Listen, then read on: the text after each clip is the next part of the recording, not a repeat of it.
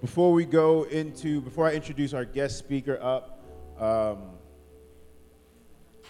I, he's a little wild, y'all. He's a little wild, all right? Um, we, so Pastor Rod, I met, is it four years ago, five years ago? Four years ago at a, at a conference, and um, this is when we started, when we first started the church, and like, it was just me and Tasha, and we didn't know what we were doing. And like four years later, we still don't know what we're doing. Amen. Hallelujah. Right? That unqualified life. Um, and then we met, I met Pastor Rod, and, you know, they planted their church, and he just encouraged us along the way of like, hey, I'm going to push you forward. I'm going to, you got to keep going. And I was just like, but I don't know what I'm doing. I don't know like where I'm going. And he just encouraged me. A lot of the things that we do here at Pioneer, um, I learned from him. Uh, and so, you know, listen, I don't know where you're at in your life, but you need to have that one person that when you take a big jump and a big risk, who's going to support you and be there for you, right? Amen? Right? Amen? Yes. Right? Good. Thank you. Thank you, Wayne. Um, but, like, he just believed in us and, and believed in the Spirit and what God called us to. And then four years later, he was just like, there are times where you want to give up, especially as a pastor, where you're just like, I don't know if I could do this anymore. I don't know if I got it. He's like, I'm not going to let you give up. I'm not going to let you quit. And so in those times where I wanted to give up on this journey because I, my, my sight wasn't wasn't confirming what my vision was, he pushed me and kept on pushing me. And so um, they're here this weekend. They came for a conference. We've been hanging out. I fed them well, y'all. You guys would be proud of me. I, f- I took them to all the good spots. Uncle Lou's, fried chicken, amen. Barbecue shop, right? Oh, you guys are quiet this morning. All right. You won't be quiet with him. So prepare your hearts. Guys, can we give a pioneer welcome to Pastor Rod and his wife, Sarah, who's here? Can you guys just welcome him?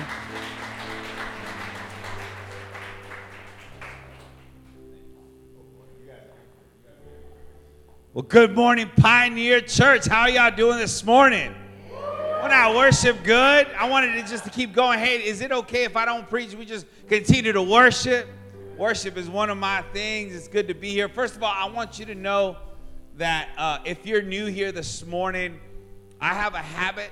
Uh, it's not just when I preach at church, but anytime I leave my house, I pray that God puts someone new in my path, someone new that I can share Jesus with. So if you are here and you're new this morning, I want you to know that I've spent plenty of time praying for you. I don't know who you are. I don't know what your name is. But heaven knows who you are. Jesus knows who you are, and he's heard my intercession on your behalf. I, I got to tell you, though, I may be a guest speaker, but I'm like uh, a, a, a distant big brother, right? I've been praying for this church. And I have a team of eight intercessors, prayer partners, prayer warriors that are constantly praying for you guys, this community, downtown Memphis. And today it's good to be here at Pioneer Church. Finally, it, it, it's good to be here. Feels home. I feel at home. Now, I want to tell you a little bit about myself before I begin to to to, to run my mouth about Jesus. eleven and a half years ago, I was a suicidal drug addict. I attempted suicide on on, on a few occasions, um, and uh, I entered rehab through a series of consequences. I entered rehab. And with uh, probably cocaine still in my body, uh, I sat on a park bench on the third day in detox, um, and uh, I gave my life to Jesus uh, fully. I'd, I'd accepted Jesus previously, but on this particular day, I made the admission that I was going to stop running from him. See, sometimes we can say yes to Jesus, but we run because he's saying some things that sound a little scary to us. And they, they sounded scary to me. So I ran from him, and that day I told him I will no longer run. And uh, I said, uh, Lord, whatever it is you want me to do, I will do. And so here I am at downtown Memphis at Pioneer Church, trying to help you build this community that you call Pioneer. Come on now. Now, my life was a mess. My marriage was a mess. My finances were a mess. I owed the I R S one hundred thousand dollars. Uh, I had full, filed for bankruptcy for one point five million dollars. And God as, led Sarah and I, this is my, Sarah, would you stand up? Yes, please. It's my beautiful wife, Sarah. She is our operations pastor at Union Houston. And, uh, you know, God led Sarah and I to this church. It was a life-giving, life-changing church, very similar to Pioneer. And when we got to the parking lot, the first thing I noticed was they were playing U two. And I said, I've never been to a church. I've never experienced worship music. I've never openly prayed other than the Our Father, right? And, and here I was, and it was like, the, the, the flyer that we got said, come as you are, no perfect people allowed. And by the way, the sermon series was called Sex Rocks. And I was like, oh yeah, we're going to this church. But when I, I so I pushed the boundaries. I, I'm kind of an extremist. I, I, I'm a, I'm an extrovert. I'm out there. I'm eclectic. You call it what you want. I like to live life to the fullest. You know what I'm talking about? And uh, and I got out. I, I thought I was gonna push the boundaries. I wore a, a white T-shirt, some ripped jeans, and Chuck Taylors. And I got out the car and I heard U two. And I said, wait a minute. Maybe they're not playing around. Maybe maybe this is my kind of church, right? But as I walked in, there were people high-fiving me, and they were greeting me, and they walked me to my chair, and they said hello, and they wanted to know my name. And I never experienced that before. You know, we walked in a mess. I always say this. We walked in a mess, and we walked out a message. And that's what a good community of faith should do. It, it, we're so thankful that Thrive Church was the name of the church. Existed. It gave Sarah and I a fighting chance, a second chance at life. And we're eternally gra- grateful. When I get any chance I get, I honor them. Pastors Tom and Jackie Elmore, we thank you for giving up your life, sacrificing to uh, to to make lives better. Today, Sarah and I pastor a church of give or take uh, a little over four hundred people, sometimes a little less. It's, we're like you guys, inner city, so you can't make the church every week. But we're honored because it it started all of uh, all this started. About five years ago with twelve people in a living room. And all we did was share our burdens, and we shared our heartaches, and we prayed with each other, and we, we believed in each other, we supported each other, and we held each other accountable. And from that, the Lord would meet us and began to give us dreams. And, and, and so then when we started the church, I just had this desire that it wasn't just about Union Houston. It was about the kingdom of God, and I realized that there are other couples out there that have the same dream Sarah and I have. And we said to ourselves, you know what? We're not just about a church plant. We're about church plants. So here's a praise report. Last week, we helped launch a church. The first church like this in Puerto Rico is called the Rise Church Puerto Rico. And you talk about a timely event. I don't know if you know current events, but there's a whole bunch of mess going on in Puerto Rico. And Pastors Juan and Marisol Rodriguez are bringing hope back into those people's lives. This, we're so passionate about this.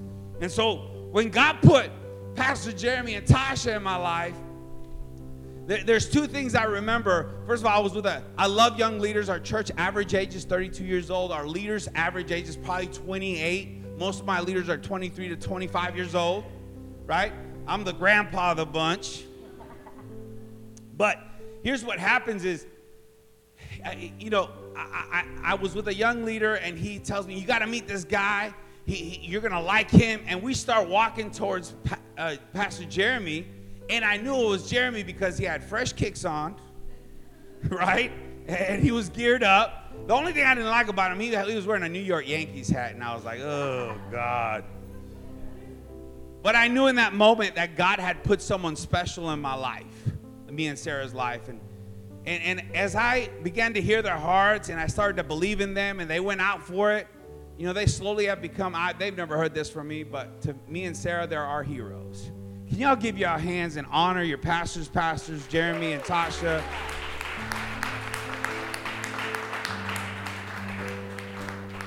Pioneer Church exists to bring the unchurched, the uncommitted and undecided to become passionate, passionate, like Pastor Rod, followers of Jesus. By the way, there's multiple ways to be passionate. You don't have to be loud and obnoxious, right?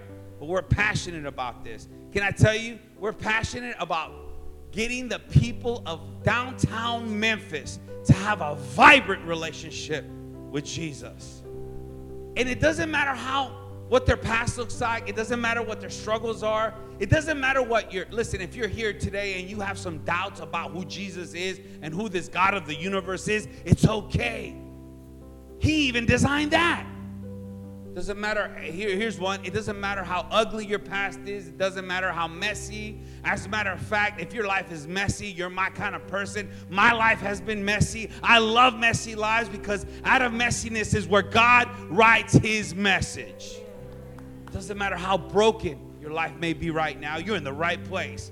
This is the hospital for broken people. Doesn't matter how broken your situation in life may be. I believe and I have faith this morning that God is going to speak to someone and reveal a new truth to you, and that the prayers of both communities will be unraveled today as Jesus speaks to us today.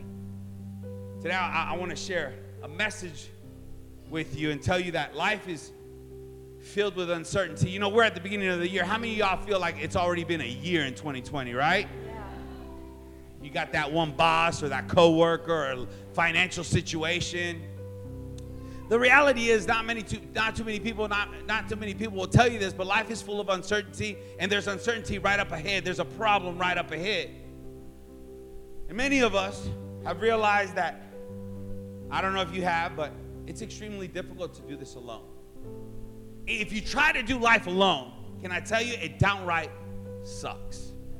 Period. And this is what the enemy wants to do. He lo- you know, you know what the enemy loves to do? The enemy loves to isolate you, alienate you, and then he talks trash to you, and he fills you with shame and condemnation and that your shortcomings and your own critic in your own head is the enemy lying to you. And so we're filled with discouragement. So we have to fight back with faith. We have to fight back with faith. And a community of faith is a family with great power. It has a great power when we come together in faith, by faith. I want to talk to you today about the power of the community of a family of faith. Now, Jesus, in this moment, I'm about to read you some scriptures, uh, and then I'm going to pray, and then I'm going to tell you a story, and then I'm going to give you th- three things that we have to apply today. Okay? Really simple. But in this moment, I'm going to set it up because Jesus, he's been going around. He's been touching people and healing them instantly. And he's been sharing the good word of eternal life that is not about religion, but about relationship, that you can be a mess, that you can touch lepers, that you could be around prostitutes and sinners and tax collectors. And, and, and so he's going around, and he's not only that, he's meeting the needs of people. He's feeding them twenty thousand people at one time. He's not just saying some things. He is meeting the needs of the people that are desperate for a Savior. And here we find him in this moment. We have an encounter with Jesus where he's in a home, and he is preaching. But watch this. His preaching is not what causes the miracle in the room. It's something else. And we're going to read, I combine a couple of scriptures. It's the same passage, but I took some from Luke five and Mark two, all chronologically put together. And it says this. One day, many religious leaders known as Pharisees, along with many religious scholars, came from every village of Galilee, throughout Judea, and even Jerusalem to hear Jesus teach. Can I tell you why they came to hear him? Because they wanted to find, they wanted to trap him. They wanted to trick him. They wanted to, they wanted to find and punch holes in his message, but they never could. And the power of the Lord surged through him and to instantly heal. Soon, there were so many people crowded inside this house to hear that there was no room for more, even outside the door. While Jesus was preaching the word of God, these four men arrived. And they were carrying a paralyzed man. But because there were so many people crowding the door, they had no way to bring him inside. They couldn't get inside. But these men were so determined of the needs of their friend that they crawled onto the roof and dug their way through the roof tiles that wasn't their home, by the way. They're vandalizing. And lowered the man, stretcher and all. Didn't ask for permission. didn't have to clean themselves up. Just put them right in the middle of the crowd, but in front of Jesus. When Jesus saw the extent of their faith, he said to the paralyzed man, "My son, your sins are now forgiven." This offended, of course, the, some of the religious scholars who were present. And they reasoned in their hearts. They carried this thought in their hearts among themselves. Why does he think he has to speak this way? This is blasphemy for sure. Only God himself can forgive sins. But Jesus, he knows people's hearts. And he knew their hearts and said to them, "Why do you argue in your hearts over what I do and think that it is blasphemy for to say his sins are forgiven?" Let me ask you, which is easier to prove? When I say your sins are forgiven, or when I say stand up, carry your stretcher and walk? Jesus, stop talking to the religious people. Sometimes we're just going to have to ignore the religious people and the Pharisees in our lives, and we're going to have to turn to the people in need and just be Jesus to them in this situation. And he turns to the man and says, "To prove that all that I, the Son of Man, have the lawful authority on earth to forgive sins, I say to you now, stand up, pick up your stretcher, and walk home." The man immediately got up, sprang up to his feet in front of everyone, and left for home. When the crowds witnessed this miracle, they were awestruck. They shouted praises to God and said, "We've never seen anything like this before." And my prayer for Pioneer Church is that when people leave here, change and transform, and they walk out those doors, people will say, "We've never seen anything like Pioneer Church before." Let me pray for us today. Father God, we thank you today. We thank you, Lord, for the gift of worship this team has given us, Lord. I thank you, Lord, for the volunteers that came in this morning and brewed the coffee and opened and set up everything. Lord, we, we thank you, Lord, for your presence, that you walk amongst us and you blow your Holy Spirit over our hearts and soften it to receive the word you want to give us this morning. Lord, I, I, I ask you to, to give me the strength and the faith and the encouragement to be able to deliver the message that you have downloaded into my spirit, as I do the very best to honor and glorify your mighty name. We pray this in Jesus' mighty name, and everybody said, I was at a conference in twenty eighteen, and uh, the last speaker uh, of the conference was a pastor by the name of Jentezen Franklin. Anybody know Jentezen Franklin? Anybody listen to Jentezen Franklin? He's he's a good old Southern boy, has a really cool church in uh, Gainesville, Georgia, but he has also a cross-country campus in Orange County, California. Now, you're talking about some, you know, uh, Donald Trump voting red Republicans on one coast and some liberal blue uh, Bernie Sanders voting people on the other coast, but they all have one thing in common. You know what that is? Jesus. Isn't that so good? I love it. I love Pastor Jentezen Franklin. He, and I, I never seen him preach, but I was really excited and I was really expectant to hear something new from a preacher I'd never seen before. I knew who he was because I'd seen his books, but I'd never heard him. Now, at the time, I didn't know this. I got to tell you this. I'm going to bring you into my world. At the time, I didn't know it, but I was at the very beginning of a very tough and dark uh, season of depression. I struggled with depression. I've always struggled with depression. This is why I was an addict many years ago. And the speed of my faith and life had led me down a place where I had not taken care of that, and I was starting to get into this depression. I was depressed. I was discouraged. I was overwhelmed. I was un- I felt unappreciated. You know what I felt? I felt unworthy and unqualified. I wasn't going to throw in the towel because I have much faith, but man, did I feel unqualified. And he starts to preach, and he starts to talk to us about a book that's written many years ago, and it's called Acres of Diamonds. It's by, my na- by a man named Robert Conwell, right? He... Here's what the book is about. This book is about a man that had the desire to go find diamonds. He had heard that there was these diamonds out in this river. And so he took his piece of property and he sold it for some money. And he took all his money and he went in search of diamonds. Well, he didn't find any. He lost all his money. He also lost all his hope, and he took a rope and he hung himself. In the meantime, there was this man that had scrounged up all this money to buy this property from this man, and he began to work the hard soil of this very tough ground he had just bought, these acres that he had bought from this man. And as he began to plow this field, he began to uh, find himself in these, uh, in these uh, fields as he's plowing, these big black rocks.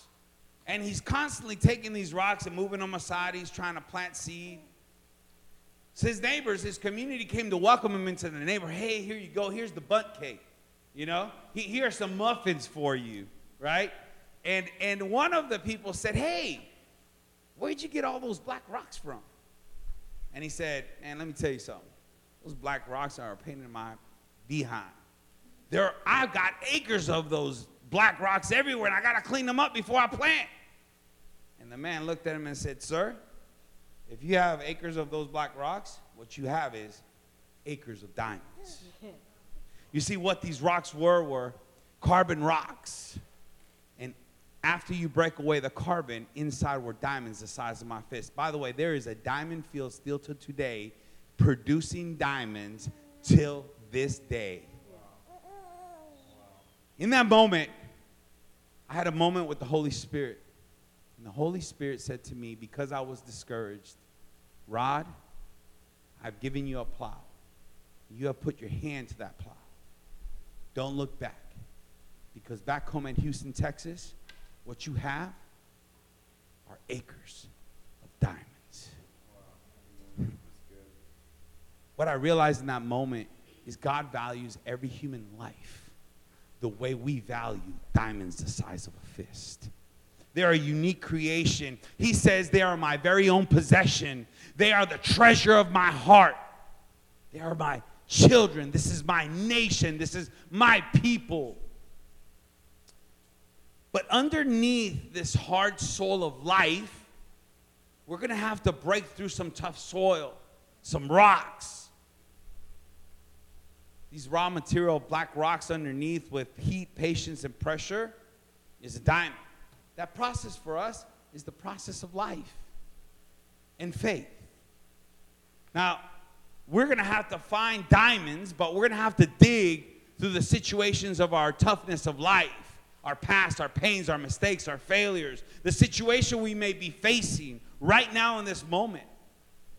You see, what one man saw value in going to find riches and success, one man found the value in the toughness and the hardness of soil. One didn't find anything, the other found acres of diamonds. Now, here's the interesting thing. These men that are bringing the paralyzed man to Jesus, they saw their friend, even though paralyzed, as a diamond. And they too had to dig through things. You know, it says that he crawled on the roof and he dug through the roof. I'm going to tell you something about this on the context of the Bible. Roofs in two thousand, two thousand years ago in Israel were made were, with straw, with wood, with mud, and with cow dung. Camel dung, because it sticks. They literally had to dig through crap, literally, to get the man inside. But see, they also had to dig through all the haters, the doubters, the religious people. Probably have to dig through some diagnosis that he'll never walk again. Right? Has anybody been told that you'll never amount to anything? Has anybody in here been given up on? Your family give up on you? Your friends give up on you? Yeah. We're going to have to dig through that. I'm looking at some people that are willing to dig with other people through that. Amen. These friends saw what he was worth. They didn't see that he was paralyzed. I want to tell you this. What we dig for is way more important than what we dig through. Mm, that's good. What we dig for is way more important than what we dig through. I believe that every human is valued by God the way we value a diamond. Yeah. And I believe that they are worth digging through all the crap in the world to tap into their God-given potential. Everyone here has God-given potential. I want you to know that I believe you are worth it. What we see today is that in our encounter with Jesus is A family of faith has power. They have great power. A family of faith is a community of all people, all races, all colors. Look around the room, all backgrounds, right? Hopefully we got a whole bunch of mess in the room. Our, our stories are amazing to God. A mosaic of testimonies, right? Some of y'all grew up in church. Some of y'all grew up in the streets. Amen. Thank God for Jesus, right?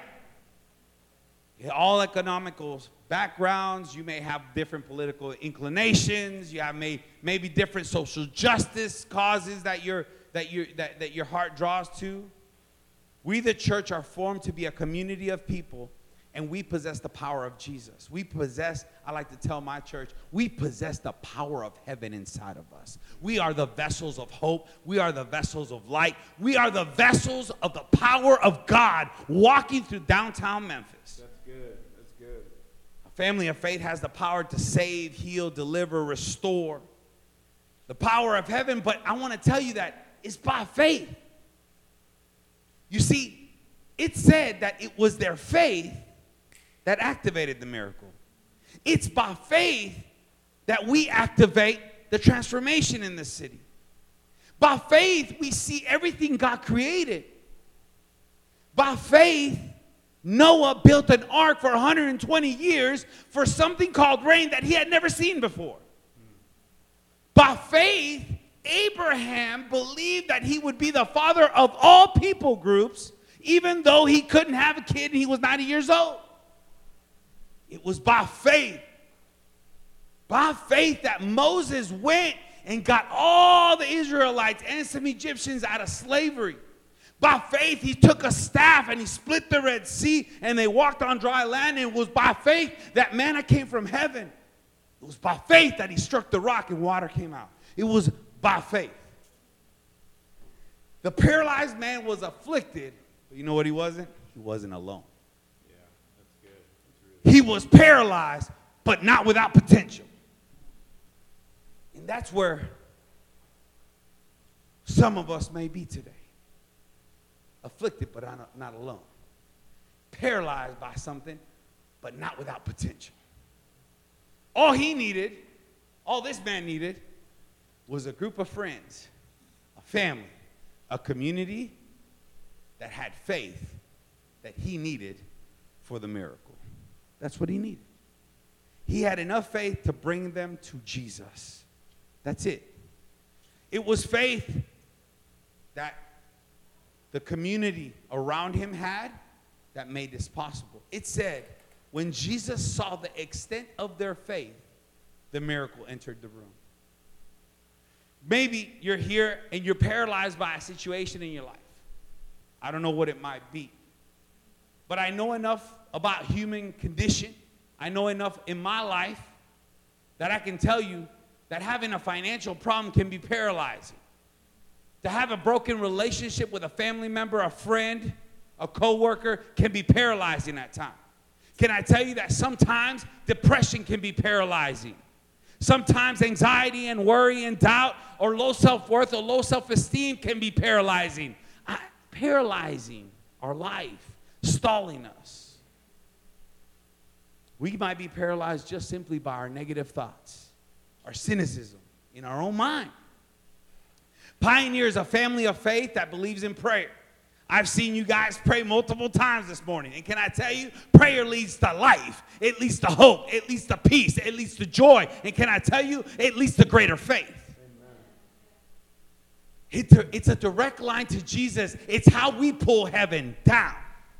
That's how we do that. I, I want to tell you, well, this wasn't in my notes, but I was in my prayer time this morning, and I was uh, uh, studying something. Everybody know what the Lord's Prayer is, our Father, who art in heaven. There are four things that happen in the Lord's Prayer. There, there is worship and praise. Our Father who art in heaven, hallowed be your name. There is a praise that's going on. There is an adoration for God. The second thing that happens is your kingdom come, your will be done. There is a creating of an atmosphere of faith. Lord, we don't want this atmosphere. We need heaven on earth. The third thing that happens is we're praying for needs that are both spiritual and physical. And the fourth thing that happens is we're asking for a declaration that he changes the world through us. Lead us not and deliver us from. Tracking? Yep, yep. When we pray, we're praying these things, and what we're doing is we're pulling heaven down to us. Prayer and faith combined is a dangerous weapon against the dark forces of this world, against the enemy that wants to destroy you and lie to you. It's how we counteract all those things that are paralyzing us. Prayer and faith. Now, wasn't worship good this morning? Amen. Yeah. I loved it. Loved it. Did you know that worship is actually a weapon? We, we say that at our church, worship is our weapon. You know, worship is we first praise him for all he has done. That's why we praise him. And we worship for who he is. So w- w- it's impossible to be in a place of depression and worry and anxiety and worship and declare the things he has done and who he is and remain that way. So it's our weapon pointed at the darkness, aimed at the enemy. And when we worship, we launch those darts towards him. The things that that that that hinder us, that paralyze us, begin to dissipate. Because we begin to sing that his great love never gives up. Right? We, and we sing it from the heart. His great love. I can come and lay down my burdens. He's telling me, come as you are. I can bring my mess to him. That's what's so good about worship. Y'all are helping. They did half the preaching. We, we sing things like he, he is for us and not against us. He will never abandon us or forsake us. That he has over, already overcome the world. So now I can leave here strengthened. But the enemy's also shut down. When we come together as a community and we pray and we have faith and, and we worship, can I, it shifts us. It transforms us. It, it fills us with the power of heaven. Can I tell you, worship like this morning, it sends shockwaves to the enemy's territories, and he begins to take down the strategies and the tactics he had already planned for you tomorrow. So guess what? They're shut down. He's got to go back to the drawing board. Yeah, amen. When I get up in the morning, I wake up with worship because I know he got new plans for me, but I'm going to tell him, hey, I'm going to give you a headache today. I'm coming after you. I'm not waiting for you. Amen. I'm going on the offensive. The key to all this is community. We got to do this together. We got to do it together. We got to stick together. I want to ask you a question. I don't know how you long you've been here, but if you've been here for some time, if you've been the recipient of some healing, of a miracle, of an answered prayer, of a blessing, if you've received, if you've been blessed by the community called Pioneer Church, would you stand up in this moment right now? Can we give Jesus a hand? Can we give Jesus a hand? Maybe seated.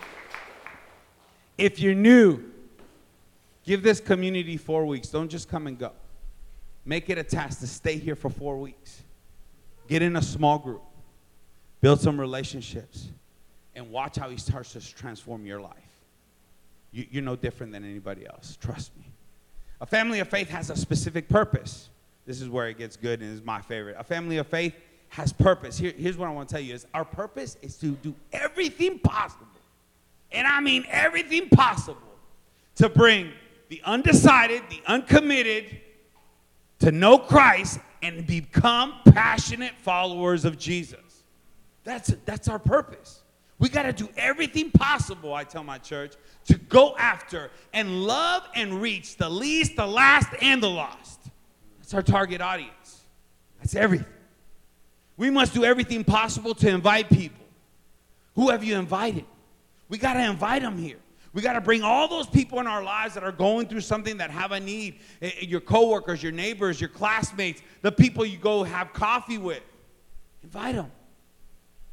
You know, I want you to look at some empty chairs. Look at those, those empty chairs.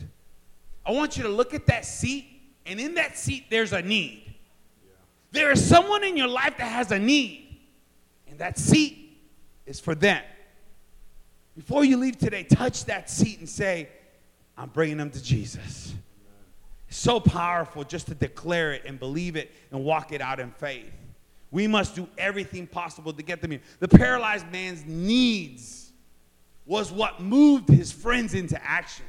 It was their faith that did the miracle, but it was his needs that moved them into action. I say this, the, the, there is great power when we, our purpose is to help the people that are hurting in our lives. That's our purpose. We see people in need when we walk the streets or in your work or in your in your personal lives. Well, do you take action? And I listen, it's easy. It's easy. And I say this to myself all the time. It's easy to give someone a dollar on the street. It's easy to do this. It's easy to do that. But man, maybe we need to invite them here. Maybe it starts by inviting them to a small group. Maybe we need to invite them here. Invite them to lunch. Here's how you do. This is my favorite trick. Hey, let's go to lunch on Sunday. Great. Cool. But I'm going to pick you up. So before we go to lunch, I'm going to take you to church, though.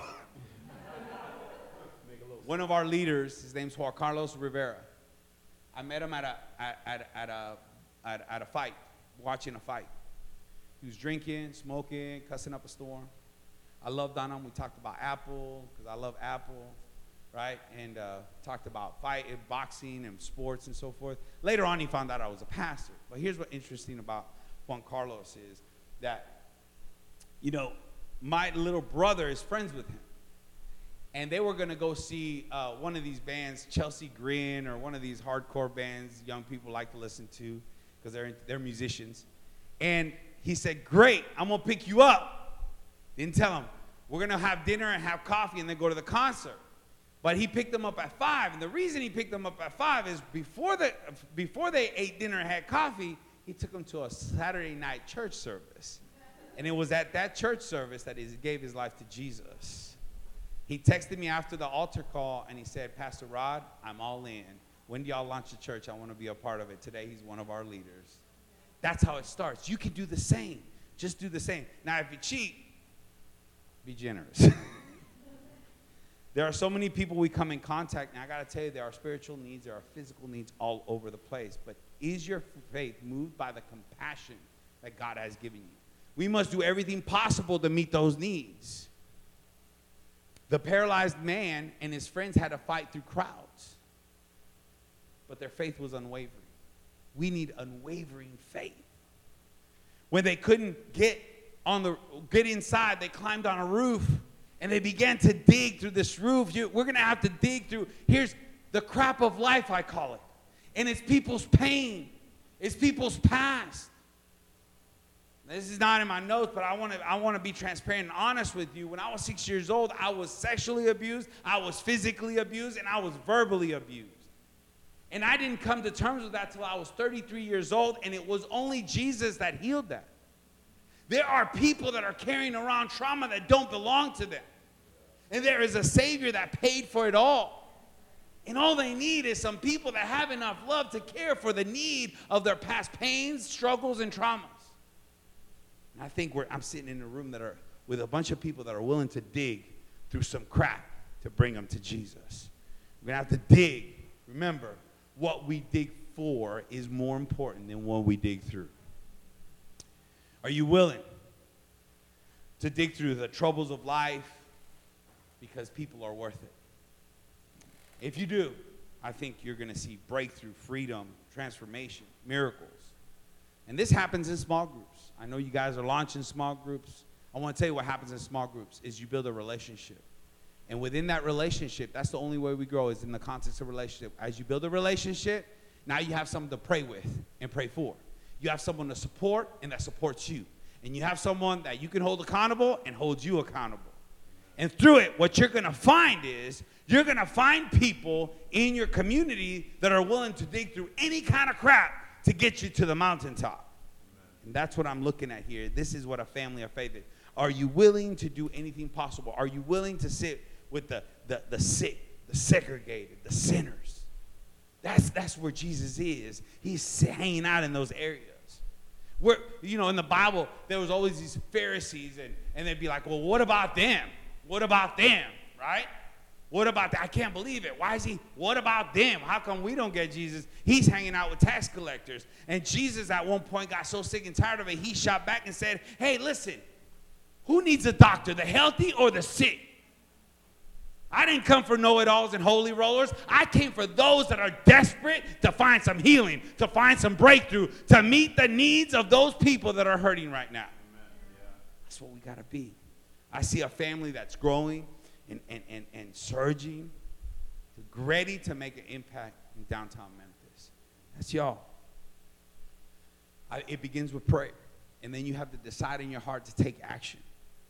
And so as you begin to come here and you make this your home, there are some steps you have to take. I tell this to the church all the time, and it's with faith. Some of it may be unnatural to you. You want to serve, because that's the front road to transformation. Emilio, one of my parking lot leaders, he is runs our parking lot. He says, I get the best road. This man is anointed. He can pray for people. He knows a lot about the Bible. What he does is he leaves the parking lot. He says, you know why? I get to see people when their face comes drooping down and they've been crying and they've had a rough week. And when they leave, they leave with the joy of the Lord. When you serve, you get the front row to that. When you give your tithe, when you start to begin to give and develop that gifting, can I tell you what you're doing is, is you're making an impact in this city. And that, that need that is in that chair, that those dollars go to make sure someone sits in that chair. Because the way I see it, we're going to need some more chairs in this place pretty soon. Amen. We're going to need some more chairs in this room. Amen. As a family of faith, we have power, we have purpose, and ultimately, we have His presence. His presence. When we have faith, healing, salvation, miracles happen. They enter the room. A family of faith, and this happens when a family of faith creates an atmosphere for life change. When we create an atmosphere for life transformation. When we create an atmosphere that heaven touches us. That's what happens when we come in together and we pray and we worship. Pioneer is not a country club. This is not a social club. This is not just a place to meet some friends. I promise you, if you stick around, you're going to meet lifelong friends that are going to th- go with you through thick and thin. But we are the change of the world. I may be thousands of miles away in Houston, Texas, but I got to tell you, every Sunday morning when I get up, every church that I help pastor and, and mentor and coach, we're rising up together to change the world together. We're all in unison with the same thing. Here's what we're doing is we're creating an atmosphere where life transformation happens. And this happens when we're united in the vision of this house. To bring all those people here. When we're united in prayer, and if you're fasting, when we pray, unite in fasting. When we're united in our small groups, when we're united in our worship, when we're united in hearts and minds, that we are the help to the hurting. We're united in giving and serving. We begin to bring all those paralyzed people into this place so that Jesus can say, stand up from that mess that's paralyzing. Pick it up. It's no longer for you to carry. Walk home free of that situation. United in worship, changing the atmosphere. You know, they went into that chorus, you know, and I love it. The first time I heard Break Every Chain, I was preaching at a prison. And I saw a man in that chair, sentenced to life. Raise his hand, give his life to Jesus, a fifty-year-old eight man, fifty-eight-year-old man. And when he sang Break Every Chain, you could feel the presence of Jesus all over him. Can I tell you, when we sing Break Every Chain, I hear the chains falling. Man, do I hear all over Memphis, Memphis, Tennessee, them chains falling. Addiction is falling. Depression is falling. Loneliness is falling. Poverty-minded mentality is falling. This is what happens is the darkness begins to tremble. The enemy has to re-strategize. He has to go back to the drawing board. Our declaration as a family of faith is that we are the change we want to see. It starts with us. And then we got to bring people on the journey together with us. That we become a powerful community that changes the world. I believe that every human life is like the size, a diamond the size of my fist. Every human life, it's priceless. I believe that. I don't care what your life is like right now. You all possess tremendous potential. You have no idea what you can tap into yet. Diamonds in the making is what you are. Diamonds need three things. They need heat. I believe that's the power of God. It needs patience. The patience of time. It's a journey. It's a process. And lastly, it, it needs the pressure. We're going to have to put a little pressure on ourselves to, to, to meet the needs of those people around us, to develop our faith.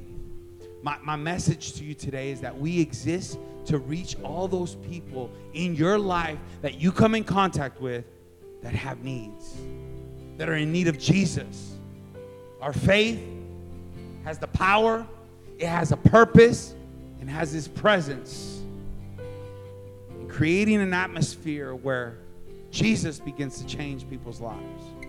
It starts with a simple, by faith in our hearts. Pioneer, you have been called. You have been anointed, you have been appointed to be the change in Memphis, Tennessee. To have the faith to dig for diamonds. As I end my message, I just simply leave you with a question. Would you prayerfully consider joining us in digging for diamonds?